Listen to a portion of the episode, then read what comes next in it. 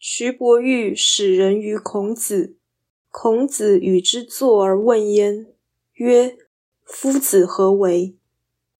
对曰：“夫子欲寡其过而未能也。”使者出，子曰：“使乎！使乎！”蘧伯玉遣使拜访孔子，孔子与使者坐下相谈，问他。先生做些什么呢？